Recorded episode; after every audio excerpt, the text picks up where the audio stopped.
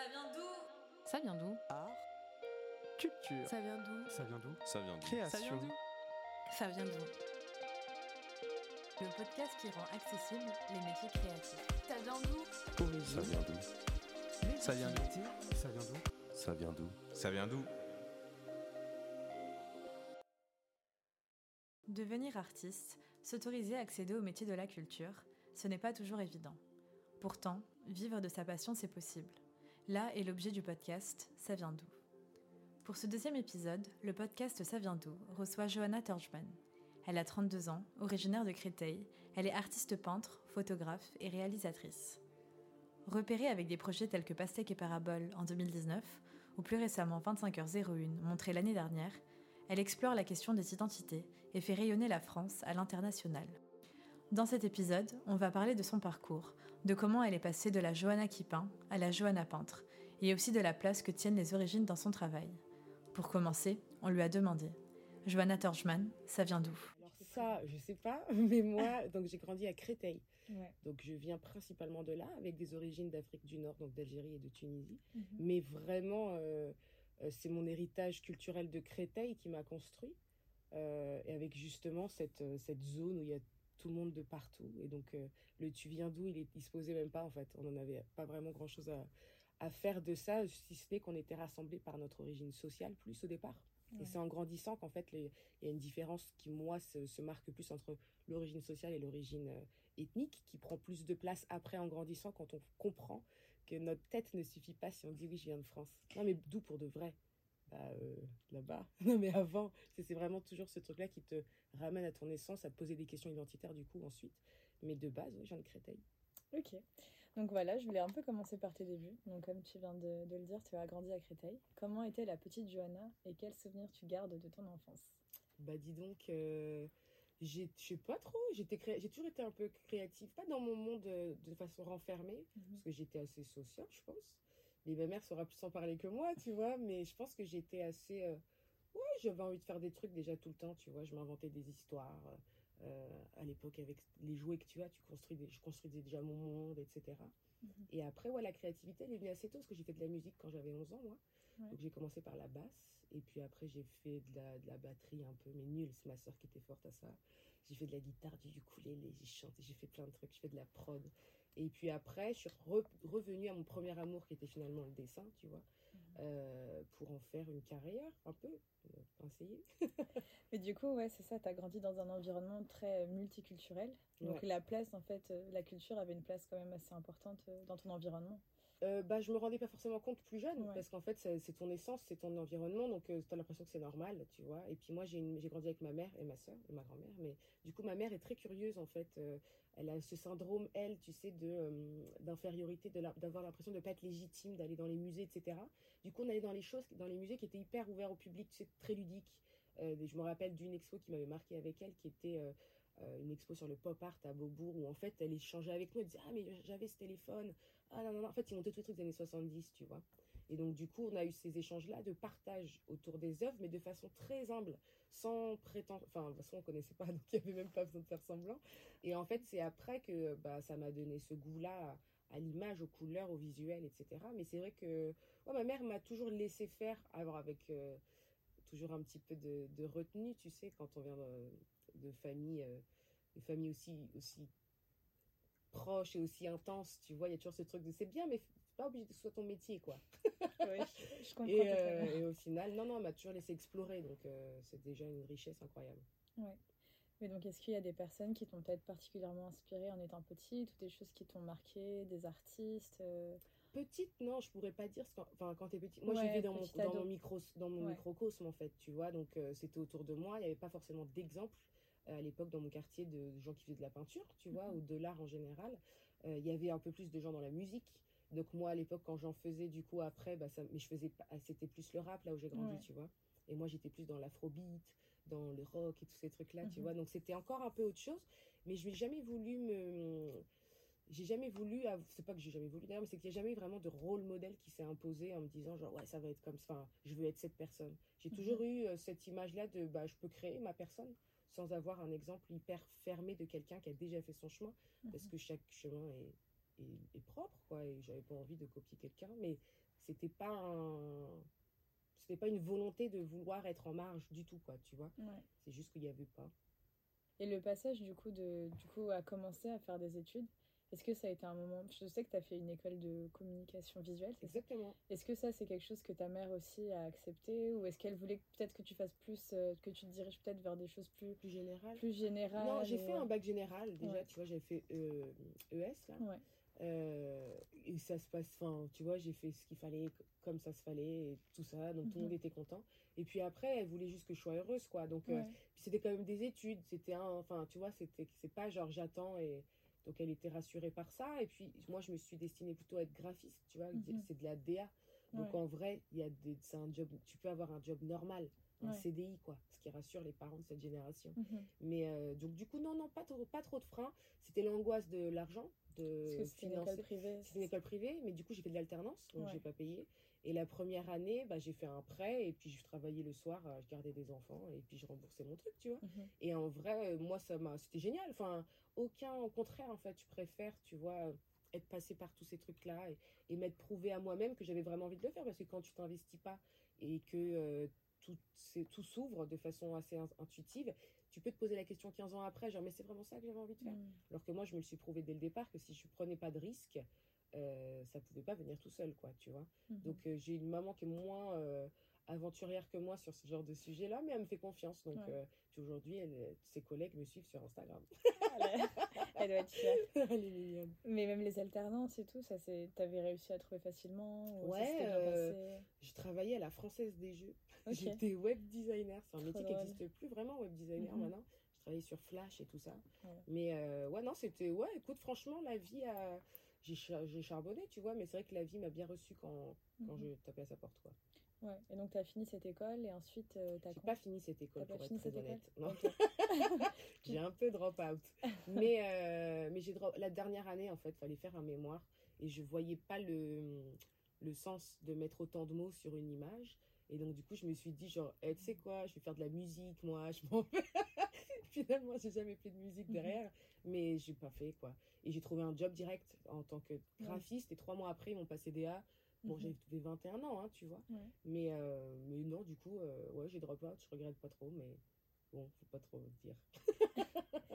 Et du coup maintenant, enfin cette euh, transition en fait de, de DA à peintre, enfin ou artiste Ouais. peintre, ça s'est fait à ce moment-là ou c'était Non, ça euh, s'est fait plus tard. plus ça, tard. j'avais 20 et- je- C'était en 2011 euh, que j'ai commencé vraiment à bosser. Enfin, 2009, j'ai commencé en tant que graphiste, etc. Et après, Ouais. vraiment 2011, DA et tout. Mhm. Et la peinture, ça arrivait fin 2015, début 2016. Ok. Donc, euh, beaucoup plus tard, euh, parce qu'en fait, vraiment, moi, j'étais passionnée de, de créer des identités visuelles. C'était vraiment mon kiff, tu vois. Et puis, à un moment donné, bah, il arrive des choses où tu as envie de communiquer autrement pour toi et de raconter des choses qui te sont que tu n'arrives pas à dire avec des mots, quoi, tu vois. Et donc, c'est comme ça que l'image est venue. J'ai testé, je trouvais que c'était pas moche. Mhm. Et puis, ça, bam, ça y est, c'est parti, quoi. Et du coup, comment est-ce que tu as vraiment commencé? Est-ce que tu te rappelles du premier dessin que tu as fait Ouais, peu, mon premier dessin. Non, enfin, je pourrais pas dire mon premier dessin parce que je dessine depuis. En vrai, Ouais. euh, tu vois, je pourrais pas le nommer sur ça. Mais après, en peinture, euh, il Ouais. y en a une. euh, la première, elle s'appelait Le Déni, hein, je crois. C'est une blanche qui est encore dans, sur, ma, sur ma cheminée. Celle-ci ne partira pas, je pense, pour moi. et, euh, et du coup, ouais, c'est un. C'était un marqueur d'un moment, quoi. Tu vois, donc aujourd'hui, c'est vrai que quand je la regarde avec no- nostalgie et tendresse, parce Ouais. que je suis plus cette personne et que j'ai fait du chemin euh, personnel et émotionnel depuis aussi. C'est ça qui est beau aussi, c'est que tu peux ancrer une émotion euh, sans la retranscrire avec quelque chose qui va te diriger vers celle-ci directement, avec un mot fort qui va te dire ah douleur.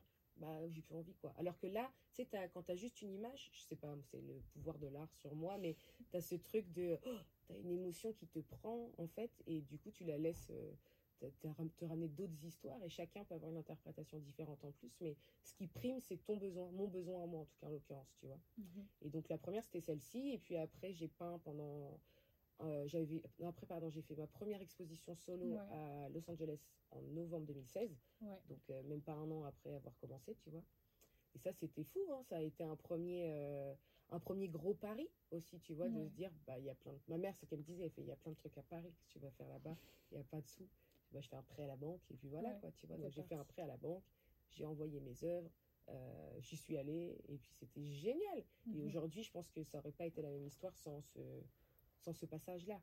Ouais. Et comment cette connexion d'ailleurs elle s'est fait euh, à Grâce à Los la musique. Ok. Parce qu'en fait, donc, quand je faisais de la musique, heureusement que j'ai pas le même, j'avais pas le même nom, parce que sinon on va aller chercher. Mais euh, quand je faisais de la musique, j'avais fait un featuring avec un rappeur à New York, qui est Ah maintenant. ouais, quand même, hein oui, mais Ouais, mais quand même. non, mais j'ai fait, non, mais je me suis éclatée en fait, tu Trop vois. bien. Et donc ce, ce mec-là, maintenant, il habitait en Californie, à LA, et il avait repartagé à l'époque sur Facebook, tu vois, ce, ce truc, quoi, tu vois, tout ce Mhm. sujet-là. Et une galerie de LA qui était dans ses coordonnées a remarqué, a vu mon travail et a, euh, et a m'a contacté, quoi, tu Mhm. vois. Et donc, tu veux faire un solo? J'étais là, genre, ouais, je peux bien. Et du coup, voilà, ça s'est fait comme ça. Et puis après, ils avaient un boost à Miami pendant Mhm. Art Basel. Hop, je suis partie en voiture de LA à Miami avec les voitures dans le coffre. Et puis voilà, quoi. Wow. L'histoire, c'est ouais, c'est fou. Franchement, c'est fou.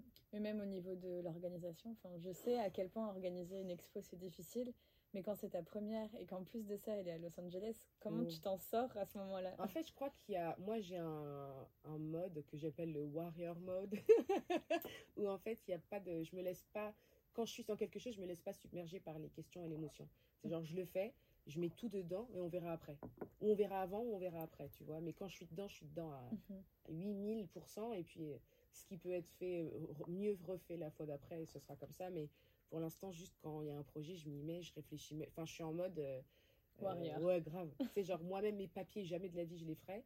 Mais Ouais. alors, enfin, tout ce que, ton courrier et tout, je sais pas l'ouvrir. Mais là-bas, quand tu sais que tu dois gérer le transporteur, les nananas, l'accrochage, le vernissage, les tout. Surtout que c'est des choses que tu vas apprendre euh, presque en urgence, non Au Euh, final, ouais, Ou mais en fait, je crois que des, ma... des bases. Non, j'avais pas de base, mais je crois que quand tu es fait pour quelque chose, ou qu'en tout cas ton corps a envie que tu sois fait pour ça, il y a une espèce de petite étincelle un peu magique euh, où tu gères. De toute façon, tu pas le choix. Si Ouais. tu gères pas toi, tu vas Ouais, attendre comme ça. ça, et j'arrive à gérer. Ben non. Genre, t'as pas le choix. Tu vois, donc je pense que c'est. Pour le coup, si je dois me faire un compliment dans ma vie, c'est que j'ai une force de caractère, tu vois, qui fait que si je veux aller quelque part, je sais que j'irai. En étant toujours gentille et respectueuse. mais j'irai. Mais donc voilà, ça a été ton, ton premier gros accomplissement. Ouais. Et ensuite, euh, il me semble que tu as, organisé du coup une expo à Paris, donc Pastèque et Parabole. Ouais, il y a eu quand même euh, quelques- y a eu trois ans. Ouais, il y a eu Ouais. tro- il y a eu trois ans et au moins sept shows entre temps. Ouais. Parce que je- on s'arrête plus une fois qu'on est lancé, tu vois. Mais euh, du coup, la première grosse et marquante après celle-ci, euh, c'était Pastèque et Parabole, qui Mhm. était. euh, j'ai adoré faire ça, quoi. Parce qu'en fait, y a, moi, ce que j'aime dans ce que je. Dans, pas dans ce que je fais, mais dans ma pratique, c'est que je fais des peintures, mais je raconte une histoire, je peux faire de la scénographie qui va amplifier le message, euh, du merch, genre tout est marrant, tu vois. Et donc là, c'est ce qui s'est passé. La mairie de Paris m'a mise à dispo pendant la FIAC, la Halle des Blancs Manteaux. Deux années de suite, je l'avais déjà fait en 2018. Ça avait fait un petit peu moins de, de lumière, mais c'était génial, vraiment une expérience Mhm. incroyable. Et l'année d'après, ils ont kiffé, ils m'ont dit, bah, reviens, quoi. Et donc, du coup, j'ai dit, ok, sauf que c'est 750 mètres carrés. Et c'est en plein Et cœur de tout- Paris, ouais. en plus. c'est- Puis le bâtiment super. est fou, Et c'est lumineux et tout. Ouais, magnifique. Mais du Bravo. tira, tira, merci. Mais du coup, il y a ce truc-là où tu dis, waouh, 750 mètres carrés, je... qu'est-ce que je fais en fait? Je Ouais. vais pas les mettre sur les murs, les gens ils vont être là, il y aura rien. Il faut trouver quelque chose pour que ce soit une expérience, tu vois. Et donc, du coup, j'ai Mhm. eu cette idée-là. Donc, tout mon travail de pastèque et parabole était basé à travers Google Street View. Mhm. Donc, je me baladais à travers euh, Internet, tu vois, je voyageais en 2.0 avant que les frontières ferment pour de vrai, tu vois. Et je me rendais compte à quel point, euh, selon la valeur et la nature de ton passeport, t'as pas cette liberté-là de passer d'une frontière à l'autre. Tu vois, nous, on a le, le quatrième passeport le plus puissant du monde en France, tu vois. Mhm. Mais il y en a ou pas du tout, tu vois. Il y a une échelle, en fait, qui te, qui te, oh pardon, je deviens Jane Birkin, euh, qui te euh, rank, comment on Ouais, qui te classe. hein. classe. Qui te Merci classe. beaucoup, voilà. Qui, ridicule. Qui Non. te classe. Et donc, euh, et donc, ouais, donc ça te marque combien de visas tu peux passer, Mhm. euh, combien de frontières tu peux passer sans, sans visa avec ton passeport, tu vois. Donc nous, en France, voilà, on, est, on a une chance inouïe de pouvoir passer les ports de cette manière-là. Mais euh, ça m'a évidemment euh, élevé plein de questions. Et donc ce voyage de Google, en fait, ça, de Google, à part- travers Google- ce voyage à travers Google Street View, ça m'a montré à quel point tout était biaisé, quoi. Tu Mhm. vois, euh, on a une chance de mettre quelque part ou pas. Et, euh, et donc j'ai créé ce pays imaginaire qui s'appelle le Tord Humaniste, Ouais. tout humblement, où euh, les gens peuvent pénétrer dans ce pays-là et être eux-mêmes et être la meilleure version, enfin la version qu'ils veulent d'eux-mêmes, sans avoir besoin de papier, de visa, de quoi que ce soit. Et donc c'était une ode à la, à l'unité, tu vois, à l'unité dans la, dans la différence. Et parce que c'est vrai que la différence, c'est loin d'être un gros mot, mais c'est vrai Mhm. qu'aujourd'hui, on la pointe souvent comme c'est différent, quelqu'un, il, il a des différentes. tout est différent. Mais c'est chambé, en fait, d'être différent, parce que Mhm. tu apprends beaucoup plus, et puis tu évolues, quoi.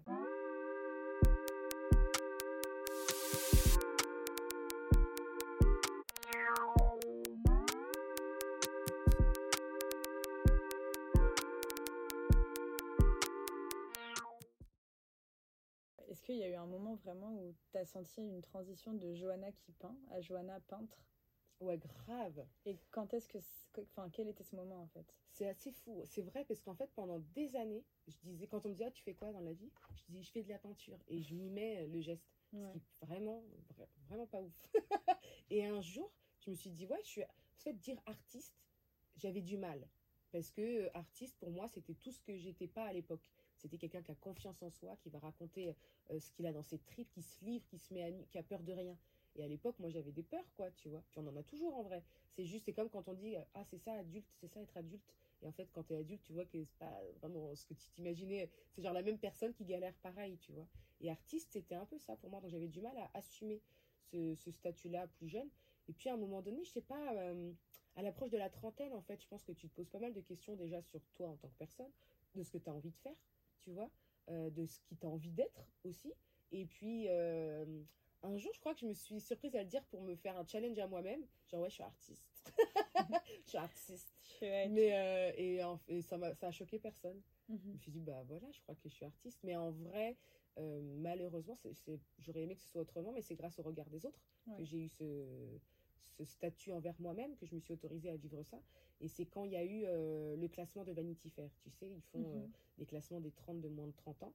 Et, euh, et moi, j'étais dans celui de le palmarès de 2019, donc Ouais. mes 29, tu vois, juste avant 30.